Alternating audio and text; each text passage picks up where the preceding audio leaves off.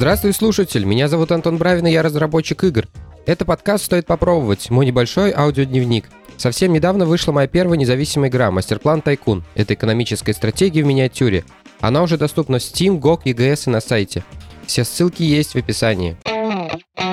Сегодня утром, а это в понедельник, я проснулся с осознанием того, что, оказывается, был International, и он сегодня как раз кончился. В каком-то из выпусков наверное, это был год назад, я уже рассказывал про Инт. Это чемпионат по Dota 2, это аналог чемпионата мира просто для одной игры какой-то конкретной. Удивительно здесь то, что я узнал об этом в последний день, и то как-то вообще абсолютно случайно. Обычно меня Steam заваливает и письмами, и окошками в клиенте о том, что вот, International идет. В новостях хоть что-то об этом пишут. Понятно, что сейчас Израиль с Палестиной, но даже игровые медиа почему-то умудрились не подсунуть мне эту новость. Хотя про Алана Вейка все писали нормально, и никаких проблем не было. В общем, чуть-чуть обидненько. Я бы с радостью посмотрел чемпионат. Но выиграли наши ребята, российско-украинская команда. Уже второй раз, хоть и не подряд. Далеко не всем чемпионам ИНТА такой дает.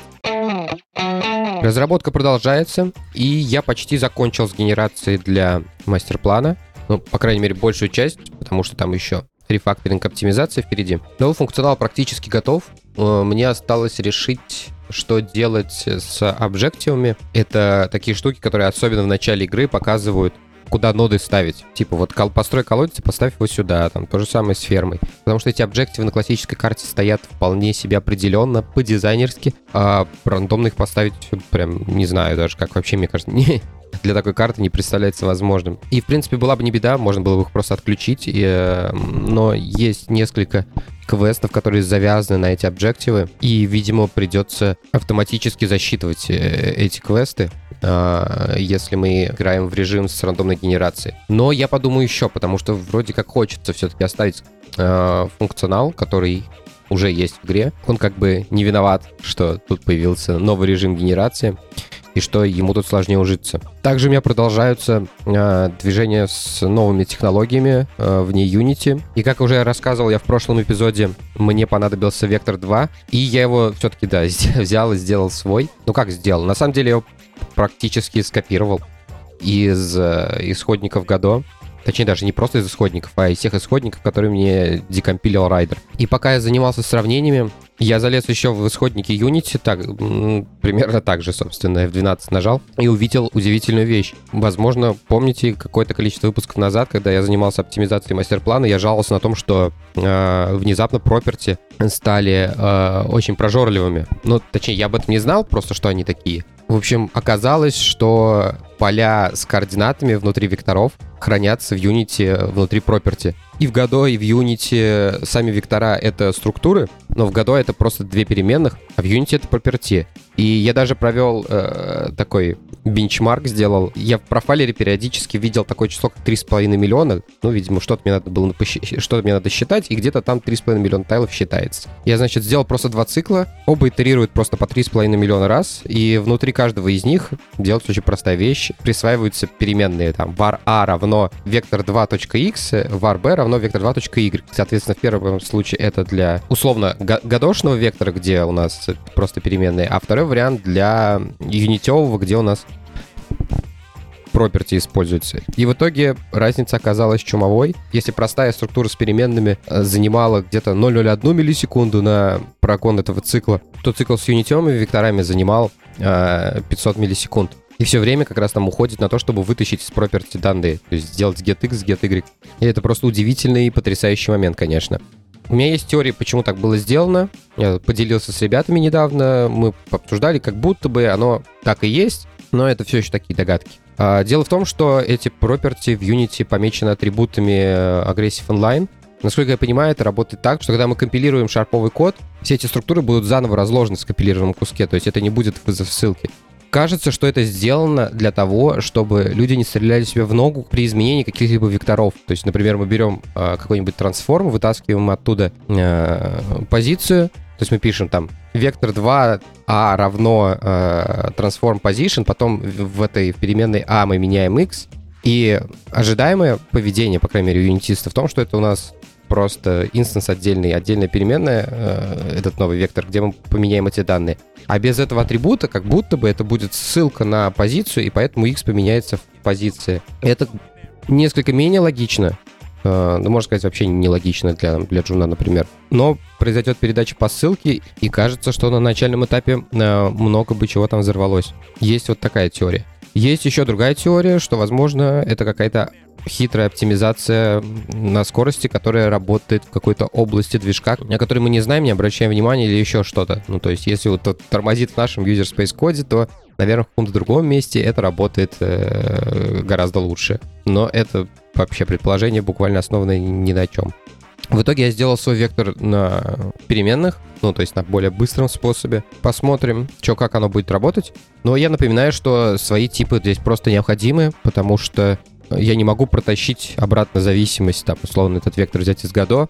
Мне нужна зависимость на уровень ниже, то есть они работают только в одну сторону. Поэтому мне либо свой э, вот этот вот шаринг код писать на совсем примитивах, типа интов и флотов. Но это э, не всегда сработает, потому что в какой-то момент появится какая-нибудь геометрия, и там все хана. То есть без векторов вообще никак нельзя. Соответственно, скорее всего, мне придется принести там и всякие вектор 3, и флотовые вектора, и кватернионы. Но на самом деле там не очень много классов, я так побегал, посмотрел по интернету. И реализации их тоже, в принципе, достаточно. И все они практически одинаковые. Можно найти какие-нибудь моногеймовские фнашные э, библиотеки, где это реализованы, и их не одна, не две, их там, я не знаю, пара десятков. Что-нибудь из этого скомпилировать, и, э, в принципе, получится то, что в среднем по больнице у всех и есть. Я пока решил не бегать впереди паровоза и импортить к себе, условно, только то, что мне надо использовать. Поэтому до сих пор есть только вектор 2 интовый, а флотового нету. Еще в свой фреймворк я затащил э, Flow Field Pathfinding.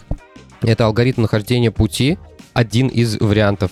Теперь их там вообще два. Первый был э, Астар, который я затаскивал для того, чтобы вот искать э, отдельные куски воды э, в мастер-плане. Непосвященный слушатель скажет, а зачем вообще надо два алгоритма нахождения пути? Суть в том, что они сильно разные и сильно оптимизированы под, под разные задачи.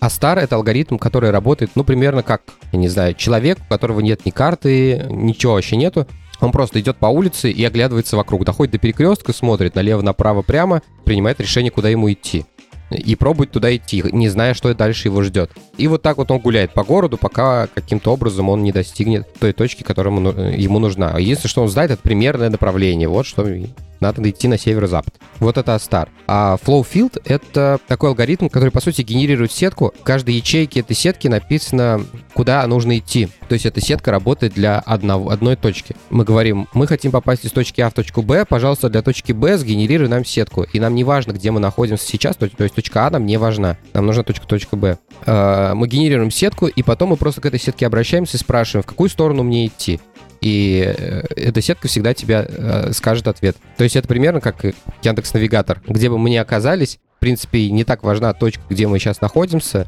алгоритм считается вот от конечной точки. Ну и в отличиях, то есть есть всякая нюансовая разница. Например, так как э, у нас Астар, он по ходу дела путь находит, поэтому его потребление памяти зависит ну, от того, насколько далеко как бы надо шагнуть, какая разряженность сетки, э, как много степов произошло. Там плюс еще есть такая штука, как э, предсказание того, в какую сторону повернуть. Условно, когда у нас развилка какая-то, там есть несколько вариантов алгоритмов, которые делают какой-то предикшн, чтобы понять, куда нам идти. И, соответственно, память растет нестабильно. Ну и время выполнения, соответственно, тоже. Э, что касается Flowfield, это штука, которая считает один раз, все засовывает в память, и дальше ты уже к ней обращайся, там это уже, можно сказать, бесплатно. Но зато надо в память засунуть всю сетку сразу. И тут уже можно прикидывать и исходить из того, что нам надо, какие ограничения на нас повлияют, какие нет. Обычно Flowfield э, используют для стратегии, ну, считается, что он очень хорош для стратегии, потому что у нас много юнитов, и очень часто э, используется такой паттерн управления, когда мы условно тыкаем в одну точку и говорим, идите все сюда. Ну, вот игрок когда тыкает, ну или даже не обязательно игрок, это AI шка может быть, то есть крипы просто набежать могут. Скорее всего, это все так же примерно работает, то есть просто нажимается условно в одну точку, генерируется flow field для э, этой позиции, и все, и дальше уже у нас 10 миллионов юнитов, они просто каждый спрашивает, там некуда идти, а мне куда идти, в зависимости от того, где они стоят. Если бы мы Астар использовали в этом месте, у нас бы для каждого юнита постоянно бы э, рассчитывался этот путь. Хотя, если у нас толпа, то есть э, они, скорее всего, движутся вместе, то путь для них будет один. Также у Flowfield есть такая штука, что он э, работает на весах. То есть вот эта карта итоговая, которую мы сгенерировали, это не просто типа можно пройти, нельзя пройти. Это карта из байт, э, на котором каждая клетка это что-то от 0 до 255. Если 0 это то, что самое, так сказать, легко проходимое, 255 это как бы преграда. Соответственно, у нас могут быть промежуточные значения, а это значит, что мы можем делать такие вещи, как тропинки. Как вот в Death Stranding, когда игрок ходит, он сначала идет по месту, где никогда не был, просто проходит, там трава растет, э, короче, куча всякой фигни. Он проходит туда-сюда пару раз, скорее всего, по одному и тому же месту, и там уже, когда он третий раз идет, появляется тропинка. Вот если мы хотим такие вещи делать, то с флоуфилдом это сделать э, можно прям, типа, прям внутри это работает. Я просто как раз хотел что-то подобное вот вытворить. Мне очень нравится, когда вот э, сами неписи ходят, какие-то штучки протаптывают. Это очень прикольно. Но Flowfield, например, не сработал бы, если бы мне надо было что-то сделать на карте масштаба мастер-плана, и это все мне надо было бы делать, ну, целиком на всей карте сразу. Засунуть там десятки миллионов ячеек в память, это было бы, конечно, очень э, жестко в этом плане, поэтому обычно такие алгоритмы работают по какому-то радиусу, если у нас какие-нибудь бесконечные пространства или очень большие, или мы, например, если у нас э, юнит находится в границе э, двух экранов от игрока, мы рассчитываем это все о старом. Э, у нас, не знаю, 40 юнитов, мы для них один раз путь о старом посчитали, и они по одной точке вообще сами движут. Ну, так как игрок не видит, в принципе, это не имеет значения. И только когда они уже к экрану подходят, они разваливаются на единичные юниты и уже там фоллфилдом начинают пользоваться. То есть такие комбинации можно вытворять. У меня этот алгоритм уже был написан для нитевой версии прошлого прототипа, поэтому я просто его портанул. Так-то точно знаю, что он пригодится. Пописал немножко тестов для вот всех этих новых штук, которые я затащил в э, свой фреймворк. Получилось занятно. Я в прошлом выпуске говорил, что можно попробовать э, типа с помощью аишки нагенерировать тесты. На самом деле вот так вот в лоб у меня получилось плохо. То есть прям взять и написать, э, вот возьми вот этот файл и сгенерируй для него тесты, оно как бы не выгорело. А, в принципе, работают варианты, когда мы говорим, какие конкретно тесты мы хотим написать, а Assistant их как бы пишет непосредственно.